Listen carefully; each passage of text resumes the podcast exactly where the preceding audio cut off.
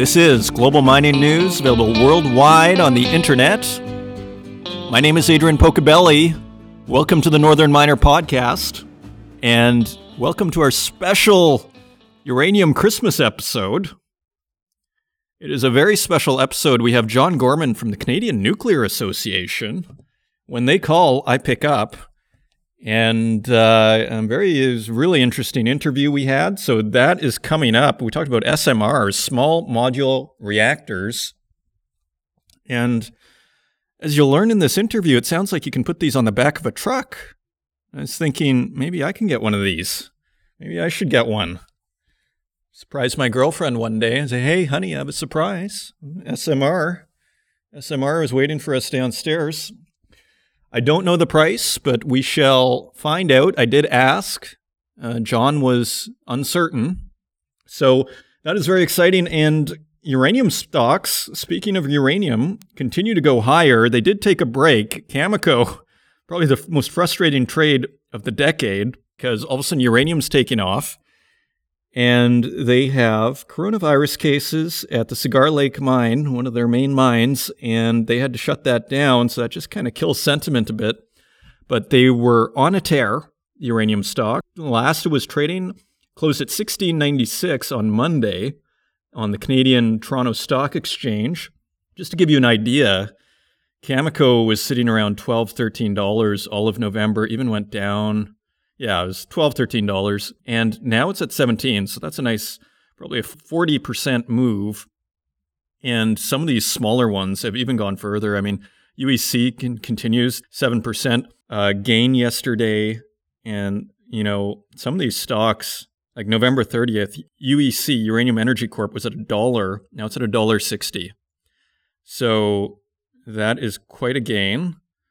sixty percent gain there in a matter of weeks. So if you look at the uranium price, this is kind of the mystifying thing. There's a bit of a mystery here. If you go to Cameco's site, they have the uranium price. And the trade tech price is twenty-nine dollars and seventy cents for December fourteenth. The U X C price is twenty-nine fifty. Uranium, as Cameco themselves will tell you, is a remarkably opaque market. I believe that's the word they used. So it's It's kind of hard to get a direct price, but these prices give you a pretty close idea. We're looking at around thirty bucks per pound. And kind of the interesting thing about this is in July, they were up at thirty-four dollars and thirty-five dollars a pound. So what is going on? In a sense, like we're back to our problem. The uranium price hasn't gone anywhere. If anything, it's gone lower, and the stocks have taken off. Now, we all know the stock market is a forward-leading indicator, so maybe the guys on Wall Street see something, but I mean, people have been talking about this supply crunch for years and years now. Has it finally arrived? I, I guess we'll see. I have a different theory. I think money is running out of places to park itself. I think the market is high. Are you going to go into Amazon right now? You're going to go into Apple at a two trillion dollars market cap and hope that it goes to three trillion dollars? Even the oil stocks have gone higher in the last six weeks. So all of a sudden, they're not as attractive because you're not sure if you put money into oil stocks now. Will it pull back? Uh, there's a lot of oil coming on the market, apparently. So I think it's back to this idea that money is running out of places to park itself. And so all of a sudden, uranium is one of these last sectors that still haven't taken off. And there's value there, so people are starting to jump in. What's really taking the venture exchange by storm, we were talking about it a week or two ago, are these psychedelic stocks, which are exploding. I've tracked the rare earth. I tracked a little bit the weed uh, bull market, but the rare earth bull market was probably the most spectacular I had seen up until the psychedelic stock bull market, and that's happening now. Go check out some of those stocks, and you'll see the moves that are being made. They're multiplying. Uh, I saw one stock was up one hundred percent yesterday. Now, are all those companies great? And it, no, I, I think what's going on, because all of them are going up, basically. And again, I think it's this idea, okay, if you're looking for growth and spectacular, you know, gains, if you're not going into crypto, which a lot of these investors and Wall Street people can't, where do you go? And really, psychedelic stocks are the only game in town. So, and uranium. So I think that's what's going on here. I think these are money flows, and I think it's money looking for opportunity. So that is your theory of the week on this week's special uranium episode, and we're going to get into this Cameco story here right away. Uh, before we get into our news, if you want a special gift for the miner in your life, look no further than the northern miner dot com homepage and go to the bottom left, and you will see a link to The Art and Humor of J K, which is a one-of-a-kind piece of Canadiana, a joke book of mining cartoons from the Northern Miner from the last twenty or twenty-five years, expertly edited by Isa Cunanan and John Cumming, and that is one special present. So that is available. I believe you go to northern miner dot com slash J K. That was the website we determined. Nice and simple, northern miner dot com slash J K. Or if you really start running low on time and you need something truly last minute, buy a digital subscription to the Northern Miner. You just go to northern miner dot com slash subscribe and uh, voila, just print out your little card and your little password and good to go. So if you're looking for that last minute gift for that miner or investor in your life, there you have it. So if you want to find us online, go to northern miner dot com. If you want to find us on Twitter, find us at Northern Miner. You can find us on Instagram at The Northern Miner and on Facebook and LinkedIn, as well as YouTube, where we also host these podcasts and wherever podcasts are available, including Spotify, Stitcher, and Apple Podcasts. And with that, let's turn to the news. And turning to the website, Cameco suspends production at Cigar Lake. Let's take a look. It's by Bruno Venditti, mining dot com. Cameco announced today that it will temporarily suspend production at its Cigar Lake uranium mine in northern Saskatchewan over the coming weeks due to the increasing risks posed by the covid nineteen pandemic. You know, this probably sounds worse than it is in the sense that Christmas is here anyway, so they're probably only closing a week early and staying closed for a couple of weeks longer, would be my guess. It is a kind of a killer in the, let's see how the uranium stocks react to this. That is from yesterday, and they have a press release, and Tim Gitzel, Cameco president and C E O, said, "The safety of our workers, their families, and community is our top priority. We have had six positive tests at our northern operations in recent weeks, including three at Cigar Lake. While the protocols we have put in place have to date allowed us to effectively manage these cases, there are broader risks we don't control. Cigar Lake was put on care and maintenance during the first wave of the pandemic in March and restarted operations in September. At peak production this fall, there were about three hundred workers at the Cigar Lake site." Gitzel said that Cameco plans to increase its purchases of uranium in the market, quote, "to secure uranium we need to meet our sales commitments." Now, some people may not be familiar with what's going on here. Longtime listeners will be, who heard our Cameco conference call from way back. And what Cameco is doing is they are actually buying uranium off the spot market to fulfill order requirements because their concern, my interpretation here, their concern was that other players, particularly Kazakhstan, if I understand the situation correctly, was dumping on the market and was basically flooding the market. And so the price, of course, of uranium went down. So Cameco was stuck basically holding the bag as far as, what do we do? Our commodity is being dumped on. How do we deal with this? And they came up with a pretty novel idea, which is the, the uranium we've promised to our customers, let's simply just buy it off the market to reduce supply rather than getting it from our mines. And sometimes this stuff, I don't know if it's cheaper, but it's comparable from my understanding. Otherwise, why would they do it, right? So that is what they've been doing. And they've been doing this for a little while now, like maybe two or three years, I would hazard a guess to say. So that is what's going on. I'll just repeat that. Gitzel said that Cameco plans to increase its purchases of uranium in the market, quote, "to secure uranium we need to meet our sales commitments." It's a very interesting move.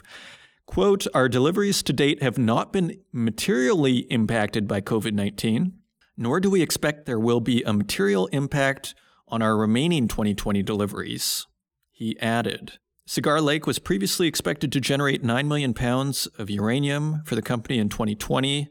As of September thirtieth, Cigar Lake had produced two point three million pounds of uranium concentrates. So they had planned nine million for the entire year, and by the third quarter, they had only two point three million pounds produced.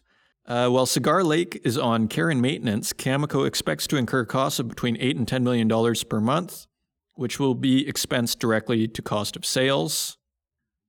And I didn't realize this. The Cigar Lake operation is owned by Cameco, only fifty percent, fifty point zero two five percent. Orano Canada, Idemitsu Canada, and TEPCO Resources. So there you have it. Headline of the day.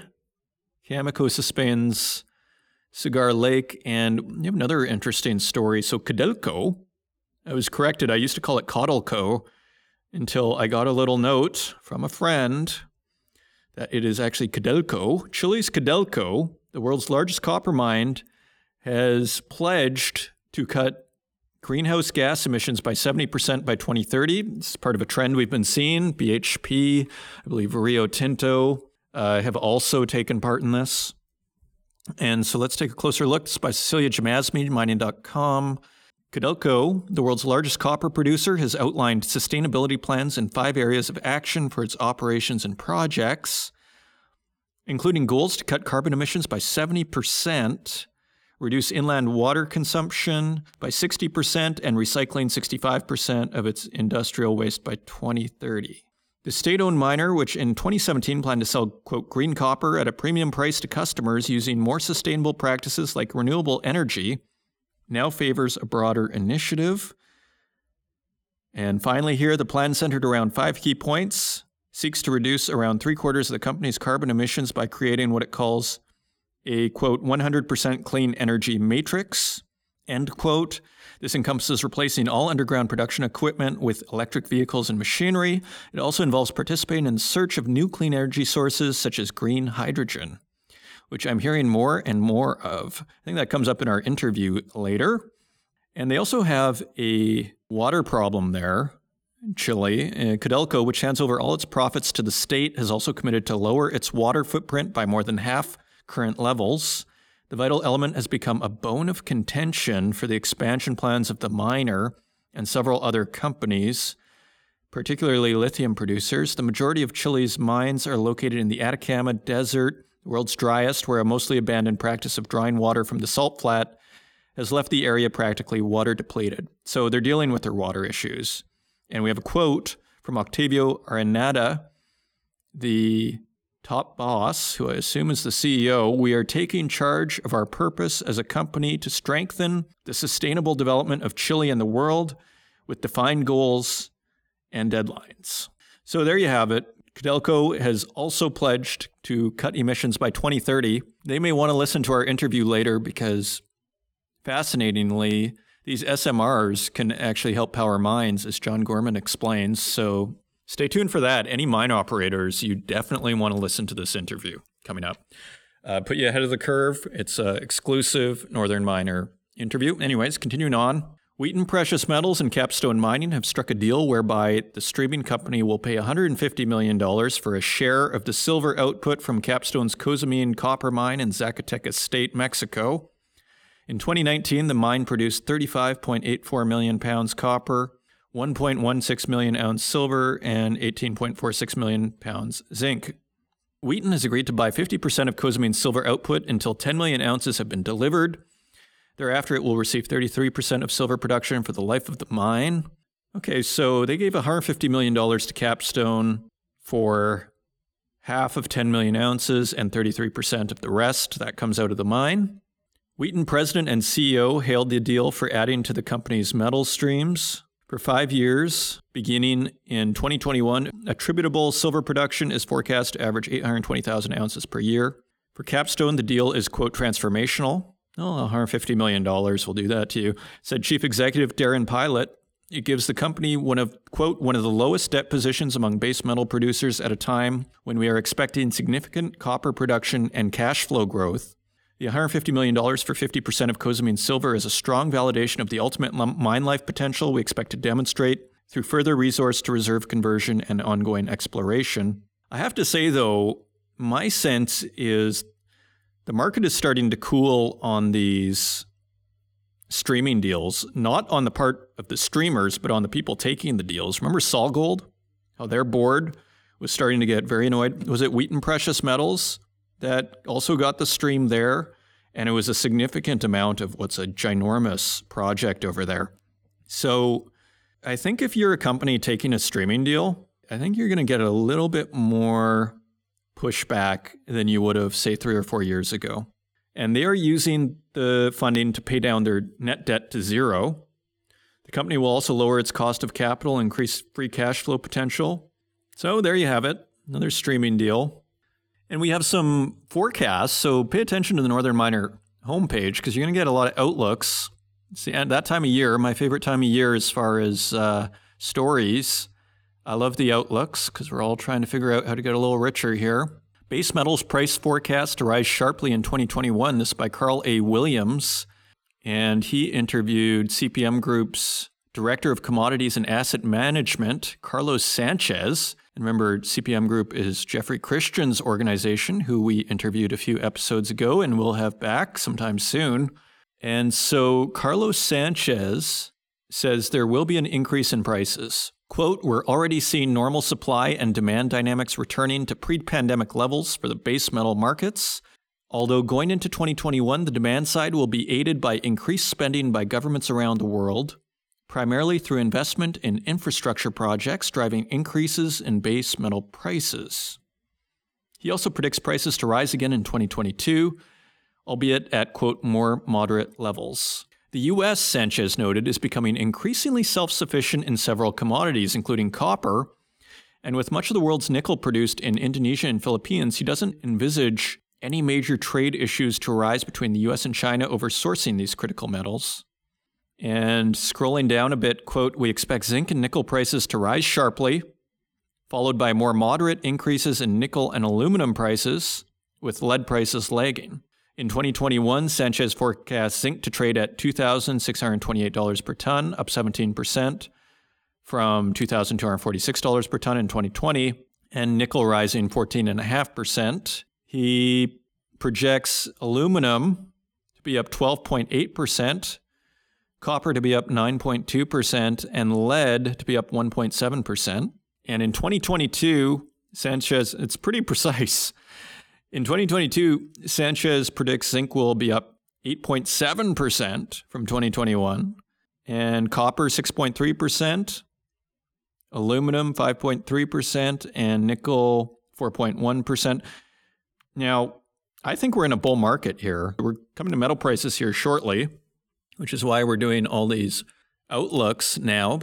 And let's just go. We have precious metals. So we have an interview with another C P M Group individual, Vice President of Research, Rohit Savant. And he said in an email to the Northern Miner, hostilities between the U S and China will remain, will remain irrespective of who is in the White House. However, Trump's approach to trade negotiations provided a haven for precious metals, whereas Biden is expected to bring the Chinese to the negotiating table by working with U S allies to collectively put pressure on Beijing, which could be less supportive of silver and gold prices.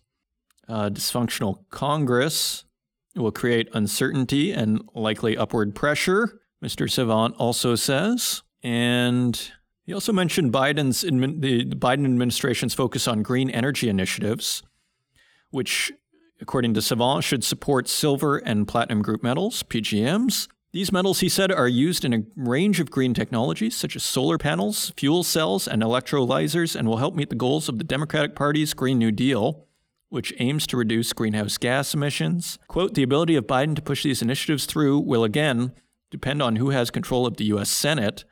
End quote. Well, that's for sure. So to the forecast we go, and Savant forecasts gold to trade up seven point three percent to one thousand eight hundred ninety-seven dollars. Next year. These are average prices, by the way, I believe. Uh, silver will also jump to twenty-six dollars and fifty cents, an increase of thirty percent. So big predictions in silver from twenty dollars and thirty-four cents currently. Likewise, P G Ms are on the rise. Platinum should go to one thousand eighty-one dollars per ounce, average price, up twenty-two point one percent, and palladium to two thousand three hundred thirteen dollars per ounce, up six point eight percent from an average of two thousand one hundred sixty-six dollars per ounce in twenty twenty.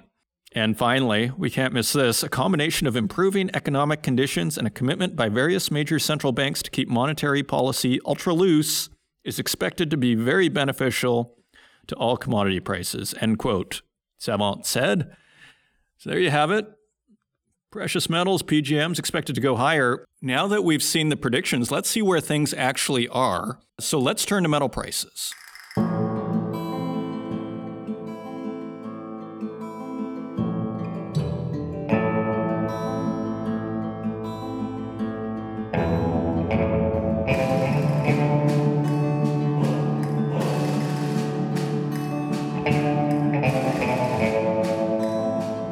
Turning to metal prices, we'd like to thank our friends at mining.com slash markets for providing us with these prices each and every week. And on December fifteenth, gold is trading at one thousand eight hundred forty-two dollars and fifty-three cents per ounce. That is twenty-three dollars lower than last week's quote. Silver is trading at twenty-four dollars and twenty-two cents per ounce. That is that is thirty-eight cents lower than last week's quote. Platinum is trading at one thousand fifteen dollars and thirteen cents. That is eleven dollars lower than last week's quote. And palladium is trading at two thousand three hundred twenty-three dollars and seventeen cents per ounce. That is six dollars higher than last week's quote. And turning to our industrial metals, copper is unchanged at three dollars and fifty-one cents per pound.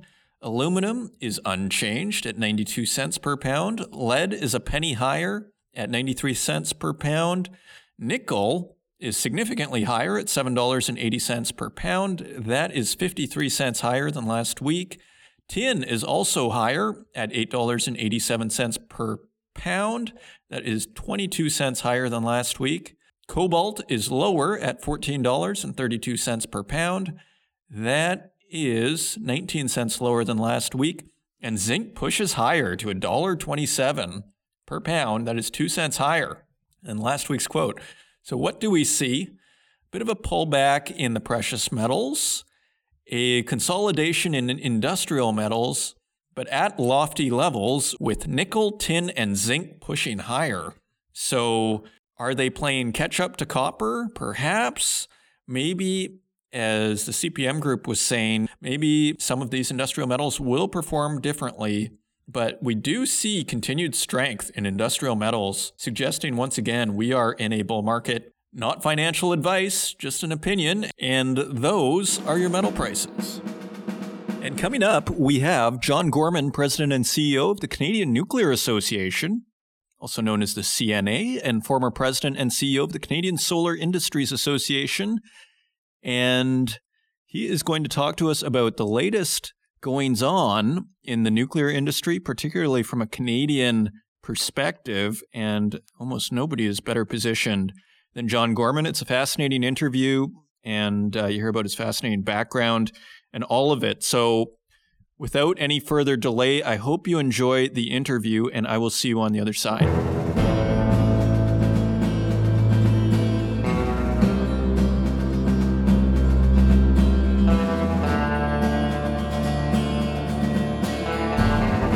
Joining me today on the podcast, I'm very pleased to welcome John Gorman, who is president and C E O of the Canadian Nuclear Association, and also former president and C E O of the Canadian Solar Industries Association.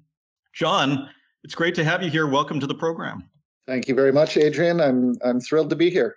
I'm thrilled to have you too. You know, a lot of people reach out to be on the podcast, uh, but when I see the president and C E O of the Canadian Nuclear Association, I don't waste time and I reply to that email. Maybe just before we get into what's going on in the big picture, how did you end up in this situation? Did you take physics? Uh, what's your background? And uh, you're Canadian. Uh, tell, tell me a bit about how you got here. Well, you know, I, I didn't take physics. I took uh, classical studies. So it's been a sort of circuitous uh, route to get here, Adrian. But um, You know, I'd say about uh, just over twenty years ago or so, I started, uh, like a lot of people, to get pretty alarmed about global warming and, and climate change generally. So at that time, I, I decided that I would start seeing what I could do in my daily work life to ensure that it was geared towards doing something that I felt would be helpful in terms of uh, combating climate change. And my expertise really for these last twenty years or so uh, has been in energy, and in particular around electricity. So it just really made sense uh, to me anyway, uh, twenty-some years ago, that I would start looking at how electricity could play a role in decarbonizing different sectors of our economy, especially using clean electricity, because really electricity is the, the building block on which economies are able to decarbonize different sectors. So take electric vehicles, for example, and, and the uh, emergence of electric vehicles. Well, that, that's going to require more electricity, and it has to be clean, that sort of thing. So I uh, increasingly started uh, focusing on clean electricity. I became a, a developer of renewable energy projects. I spent about seven and a half years as the head of the Solar Industries Association. But at the end of the day, uh, Adrian, you know, I've been working for twenty years trying to lower the cost of wind and solar. And I think the world has accomplished that. Wind and solar is now actually quite inexpensive. But twenty years ago, when I started, we were at thirty-six percent non-emitting electricity on the world's electricity grids. And today, twenty years later, we're still at thirty-six percent. We haven't made a dent in it despite the remarkable growth of wind and solar. And so I recognize that, um, like many other people, that we're going to need something that's going to work in partnership with wind and solar other than coal or gas. And uh, that's uh, what got me into nuclear. That is so fascinating. Classics. I mean, I love it because I actually talk on this podcast sometimes about the virtue of the humanities degrees. I did a master's in English. And just before we continue, did you specialize or did you just do a general classics degree? I did a general classics degree at a liberal arts college in the United States uh, called, called Thomas More College in Merrimack, New Hampshire. And uh, it was a fantastic course, but it was a, a, a generalist type thing. So each year, you studied all of your your subjects, uh, whether it was, you know, history or philosophy or religion, but all of those uh, subjects, the courses, were geared towards a particular um, era in time. So when I entered, my first year was around modernity. So everything that we studied in that particular year in, in each of the courses uh, was relevant to that particular period of time. And then the next year we did ancient studies and so on through the cycles. So it was a wonderful base. And, and I would argue, given how quickly things change uh, in, in the world, it's important to have a base like that because we're, we're struggling with so many big issues right now.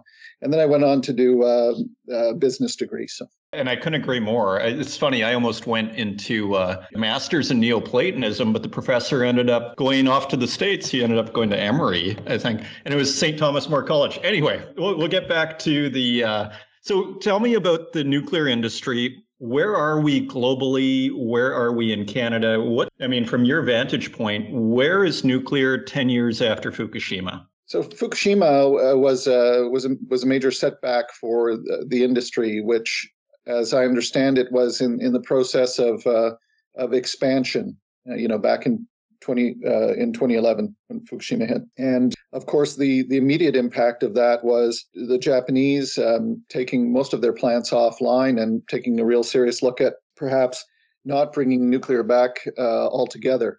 Of course, since then, it's uh, changed quite a bit. On a plant-by-plant basis, they've been reinstating the nuclear plant. And now we see that um, the direction that they're headed in now really is, again, dependent on nuclear, which is a really positive thing because Japan requires, you know, has very limited options in terms of how it's going to produce its electricity. And if it's not with nuclear, then it would have to be with imported uh, coal or gas or something like that. So it's good that it's back on track. Uh, but but it did disrupt, especially in the, I'll call it the free world, it, uh, it disrupted the progress that was being made on uh, nuclear uh, generally. Um, I'm sure it didn't help in, in Germany either, of course, where we've seen big commitments to, to scale back uh, nuclear. And we're only now seeing uh, the free world basically committing again to building these uh, larger conventional plants.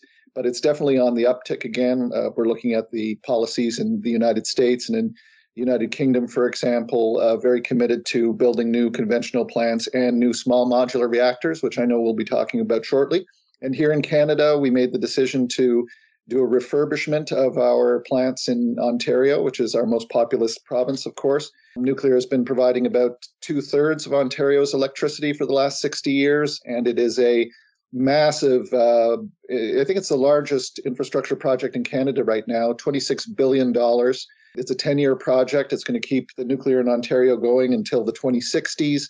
And it's upon this uh, massive investment that the nuclear industry is firing on all cylinders here in Canada. And uh, we are doing some very remarkable things in nuclear medicine and in small modular reactors. So, Adrian, the short answer to your question is it was a setback for the industry, uh, but now, especially with the pressures of climate change, Uh, we're seeing a, a resurgence of, uh, of of nuclear in the free world, and uh, China and Russia uh, are also uh, making very aggressive um, investments in, into nuclear energy. So it sounds like it's come back quite strongly. Now, am I correct in my assumption that the majority of electricity that is not nuclear comes from coal and coal-generated power plants? Is that true, or where does our electricity?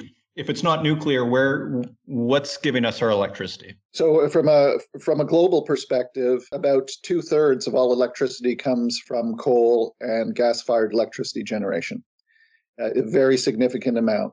In Canada, the situation is quite different. We have a fairly clean electricity grid. About uh, eighty-two percent of our electricity is generated from non-emitting sources, primarily hydro and then nuclear power, which is mostly in Ontario and uh, New Brunswick, and then wind and solar, which are smaller, smaller amounts. So we got an amazing, amazing hydro and nuclear resources here in Canada, which have given us a very clean electricity grid. We have a couple of pockets in Western Canada and Eastern Canada that still need to be decarbonized, but we've got really a great asset here to do this uh, switch over to, to a lower carbon uh, economy using clean electricity.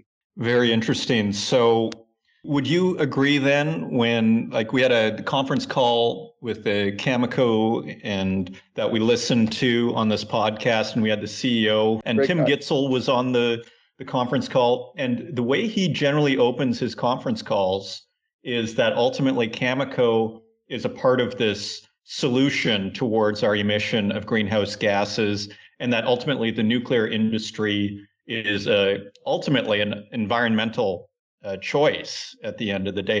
Do you agree with that, or do I, you know, like, do you agree with that sentiment? The the sentiment that uh, that nuclear is an environmental choice? Yes, that it, ultimately this is one of the main, if not the solution towards our, you know, decarbonization yeah. or whatever the term is that yeah, you want so, to use. Look, so uh, look, Adrian, what people sometimes fail to understand is the enormity of the challenge that we face when it comes to decarbonizing our economies.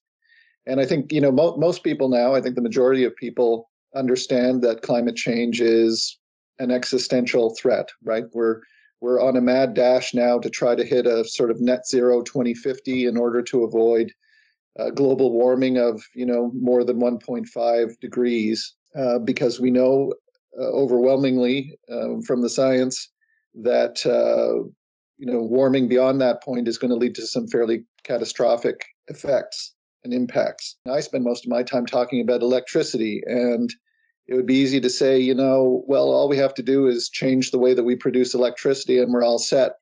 But the fact of the matter is electricity in the world, and including Canada, is only responsible for twenty percent of our energy needs. So, you know, you and I just finished speaking about how most of the world, you know, just the electricity portion, sixty-six percent of that electricity portion is being driven by, produced by, generated by coal and gas, which is, you know, heavily emitting and uh, one of the leading causes of global warming. Well, that's only twenty percent of the problem. Then we've got eighty percent of our energy needs overall that are outside of electricity. And that eighty percent is completely fossil fuels. So we have this massive challenge in front of us to try to uh, wean ourselves off of uh, fossil fuels. And uh, nuclear is going to be a very, very important part of that for reasons that we can, we, we'll get into. But it's going to take more than nuclear. It's going to take every single clean energy solution that we can throw at the problem. And so that's going to mean continued uh, investments and rollouts in uh, wind and solar. It's certainly going to mean lots of uh, nuclear, but I think we're also going to have to be throwing in carbon capture and storage, uh, hydrogen fuels into the mix. There's a whole suite of things that we're really going to have to combine. And, you know, the mining sector uh, is, a, is a, a fantastic example of the type of transformation that's going to happen, have to happen in each of these uh, difficult to decarbonize industries. So tell me more about the practicalities then of this. We've seen these S M Rs, or small modular reactors, start to be discussed. I think it was six months ago, a year ago. Is that what you're seeing? Is that going to be the rollout? And how soon will we see this, and how safe is it? Let me start by um, describing what small modular reactors are. So small modular reactors uh, are also fission based, like the conventional nuclear reactors, uh, but they're they're smaller, as their name would imply, and they are much less expensive, not only because they're smaller, but because they're essentially manufactured in manufacturing plants, rather than being these enormous infrastructure projects that are done far away from a city. These things are actually manufactured in a manufacturing plant. In some instances, the whole unit is actually fueled inside the manufacturing plant and put on the back of a train or truck and brought to a remote site uh, where it will uh, sit and operate for, you know, as, as much as ten or twenty years without needing to be refueled. Uh, and they're, they're also mobile in, in many cases as well. So if you've got a mining operation that requires uh, clean electricity and clean heat, high temperature heat, and you're, you know, working from, from location to location, you could actually be moving it around.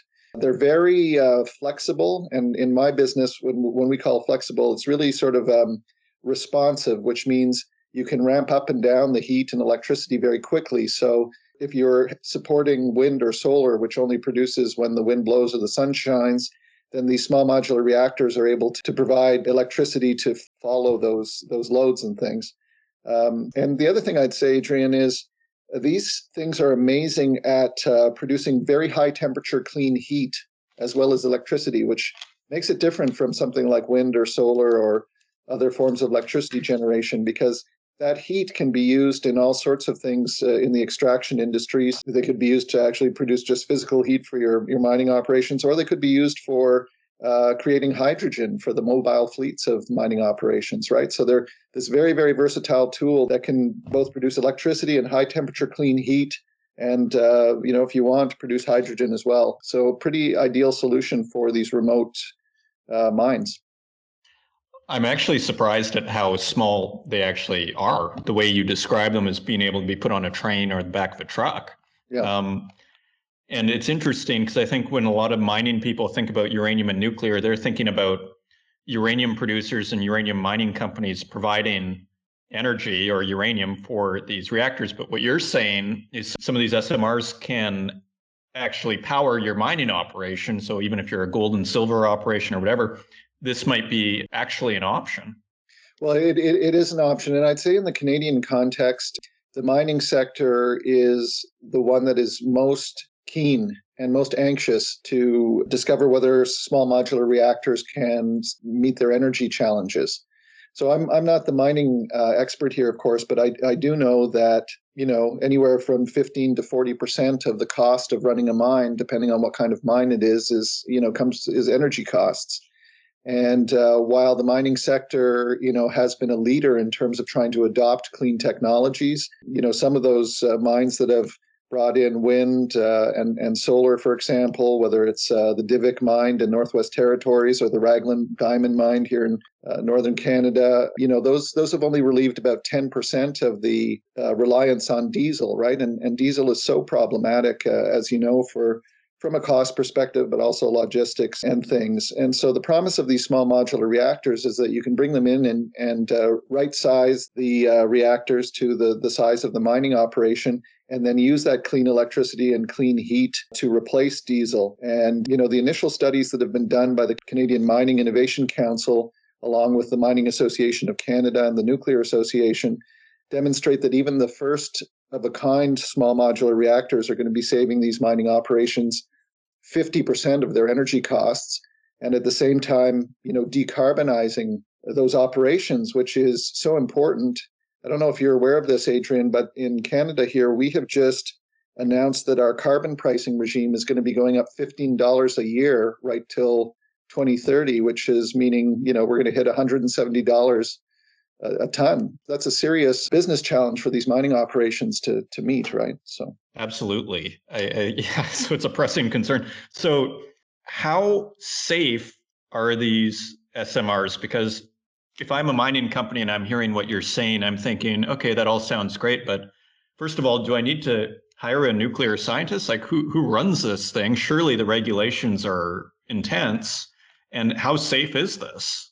Well, you know, firstly, let me say that nuclear is uh, hands down the safest form of electricity generation on Earth, period.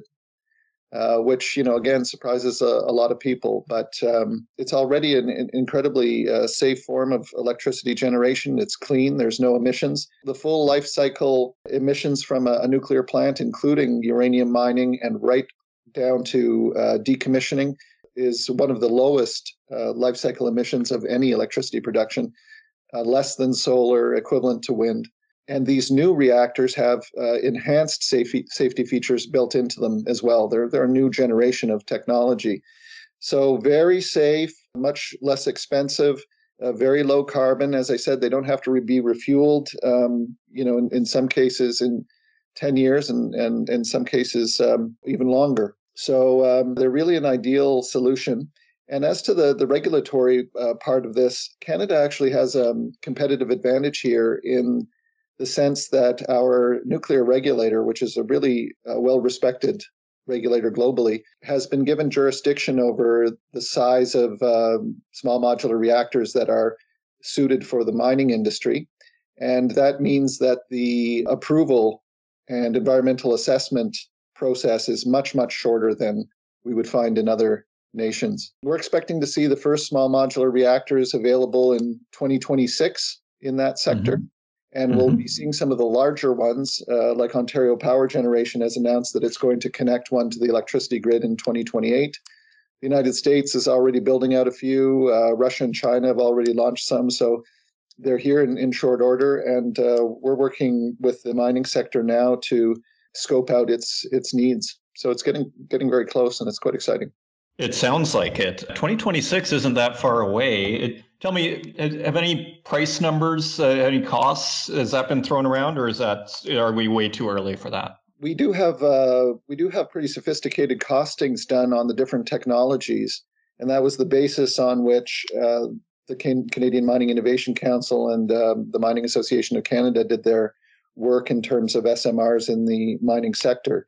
But the caveat to that is that until we get these things in the field and operated, we're not going to be able to completely nail down costs. So those first of a kind ones are projects that we're going to be doing uh, with the industry and uh, hopefully with support from the federal and provincial levels of government. That makes sense. It's like they say, no one wants to be first, nobody wants to be last. And uh, yeah, who wants to be the first to try out the S M R? Maybe, maybe if you got deep pockets, right? So tell me this, as the president of the Canadian Nuclear Association, do you pay attention to supply of uranium? And because in the mining sector, generally, when you're talking about uranium, you, there's all these uranium bulls, you know, who are investors who are buying these mining companies because they see a huge supply crunch coming in this decade. Even the last three, four weeks, it's timely, our conversation, because the uranium stocks have actually started to really move. And when we've seen Cameco uh, up seven percent yes, the day before yesterday, like they're really moving, and the juniors even more. Do you pay attention to supply at all, or? It's it's not uh, it's not completely out of our purview. I mean, uh, companies like Cameco, uh, one of the most you know most important uh, members in the association, um, and so you know we're working with them very closely in in, in terms of you know promoting the use of nuclear and uh, you know their company and things like that. But we, we don't you know we don't get deep into the weeds. Mm-hmm. Um, as your listeners probably know, you know Cameco um, is one of the world's largest producers of uranium, right? I think the world's second largest. From an export perspective, they they export about eighty-five percent uh, of, of the re- uranium um, they produce. And uh, they've got uh, very active uh, businesses in the United States and other places as well that are responsible for really important parts of that whole supply chain, whether it's um, you know, in, in, enriching or, or other things. I think the reason that we're seeing uh, the share prices of these companies go up, and it's great to see that for Cameco, is um, because of some of the policy announcements we've seen, particularly out of places like uh, the United States with the Biden administration coming in. There's a, a strong commitment to nuclear there that will continue. And uh, similarly, we're seeing that in other countries. I think, Adrian, at the end of the day, it's it's becoming just overwhelmingly clear to people with the in, increased pressure of, of climate change and at the rate at which we're going to have to decarbonize that there is no net zero twenty fifty without a lot of new nuclear. And so I, I suspect we'll continue to see positive policy developments around uh, around new build nuclear. You know, when I was uh, fifteen in Saskatchewan, I can't remember the name of the group, maybe you remember it, but there was a big fear around nuclear. But I mean, that was the nineties. So uh, I think you're right. I think these S M Rs, I think, is an opportunity to rebrand the whole space. Now, before you go, can you tell me about other applications of nuclear? Like we, you touched on nuclear medicine, for example. Like, can you just talk about some of what's possible with medicine and how nuclear contributes to medicine? Sure. I mean, in, in the Canadian context, well, we're we're most familiar with it uh, because of the isotopes, the medical isotopes that uh, that our industry produces. The isotopes are used for different things. Much of it is used in uh, sort of diagnosing. diagnosing things like cancer and, and uh, put into people. And some of it is used, a great deal of it is used to do sterilization of things like uh, one-time use medical uh, supplies, whether it's, you know, scalpels or or gloves or uh, needles, et cetera, et cetera. And uh, Canada is the world leader in terms of supplying very many of those different types of isotopes. I think uh, cobalt uh, sixty, for example, is produced in Canada, is responsible for sterilizing seventy percent of the world's one-use, you know, medical supplies. And we used to we used to only do this in our um, sort of nuclear laboratories on a very small scale. But because of the innovation that's going on in the sector right now, um, in particular with uh, our plants here in Ontario and some of the uh, more innovative companies in in uh, Ontario, like Kinetrix and uh, B W X T. They've developed ways of producing uh, isotopes, different types of isotopes, from the main reactors themselves without interrupting um, operations. And, the, and so the scale on which we're able to start producing these isotopes now and exporting them uh, globally is is climbing exponentially. And the um, the importance of those things, particularly for uh, cancer patients and others, is is really quite quite remarkable. So a lot of innovation going on in that space as, as well. It sounds like some really important stuff is going on there. So as we go, is there anything uh, that I missed or that you'd like to discuss that we haven't touched on? Yeah, I think I'd just like to touch again on um, on the small mo- modular reactor component of this and how it relates to conventional reactors. And I'm gonna I'm gonna stick in the Canadian context for for a moment. But when you look at the history of nuclear in Canada, and as I said, we've been doing this for about sixty years now, uh, Ontario, our largest province, it pulled off the world's largest carbon reduction initiative in Ontario when we made the decision to phase out our, our coal-fired electricity plants. And we were able to do that in a, a very short period of time, replacing ninety percent of the coal-fired electricity generation with additional nuclear capacity here in Ontario. So the biggest uh, carbon reduction initiative uh, in the world. And that's the kind of transformation that you really can't achieve uh, with any other type of electricity source. And I see these small modular reactors, this next generation of nuclear, which is, you know, very scalable plants that are mass produced, that can be Um, financed uh, more easily and produce very high temperature, clean heat and, and clean electricity as a, a very important step in bringing nuclear out to all different sectors, uh, including, you know, off-grid sectors like mining or extraction industries like oil and gas. And because of the high quality heat that they produce, which allows you to produce fuels like hydrogen, it really means that nuclear has become a bridge between electricity and fossil fuels, at least in terms of cleaning up electricity and cleaning up fuels. And I think that's going to be a real game changer for, for Canada and the world And I hope that our Canadian leadership here translates not only to success at home and in sectors like mining, but also allows us to bring these solutions to the rest of the world. Absolutely. And finally, on that very point, how how is Canada doing globally in this nuclear conversation? Are we at the forefront? Or are we playing catch up? Like, where are we? We are absolutely a first mover in the free world. I'll call it the free world. And it's because of our, our long experience in, in uh, nuclear power, but also because of this incredible Um, incredibly healthy nuclear ecosystem that we have right now that's based on the, this big uh, refurbishment project that we've got going on. It's allowed us to do, do a lot of innovation in the uh, small modular reactor space and in the nuclear medicine space. And it's the reason why we've got twelve different technologies that are going through the review and licensing process right now, some of them very close to uh, to being approved. So we have some very specific uh, business plans in place that are rolling out these small modular reactors in three different phases.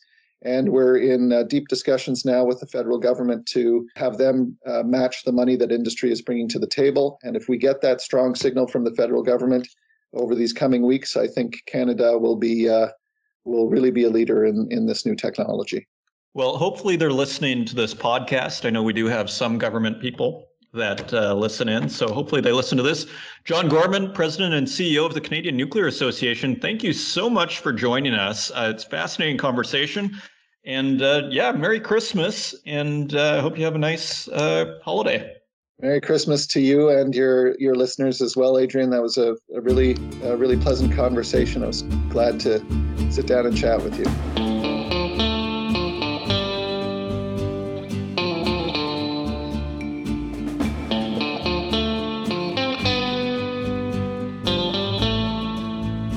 Well, that was a lot of fun, and uh, there's nothing like getting an expert. Love the experts, and we have another one coming up next week. I'm going to leave it a little Christmas surprise for you, but he is a very well-known figure in the industry. As long as everything goes to plan, I will be interviewing him next Monday for next Tuesday's show. So if you want to help out the podcast, feel free to leave us a review in the Apple Podcast directory. Until next week, take care.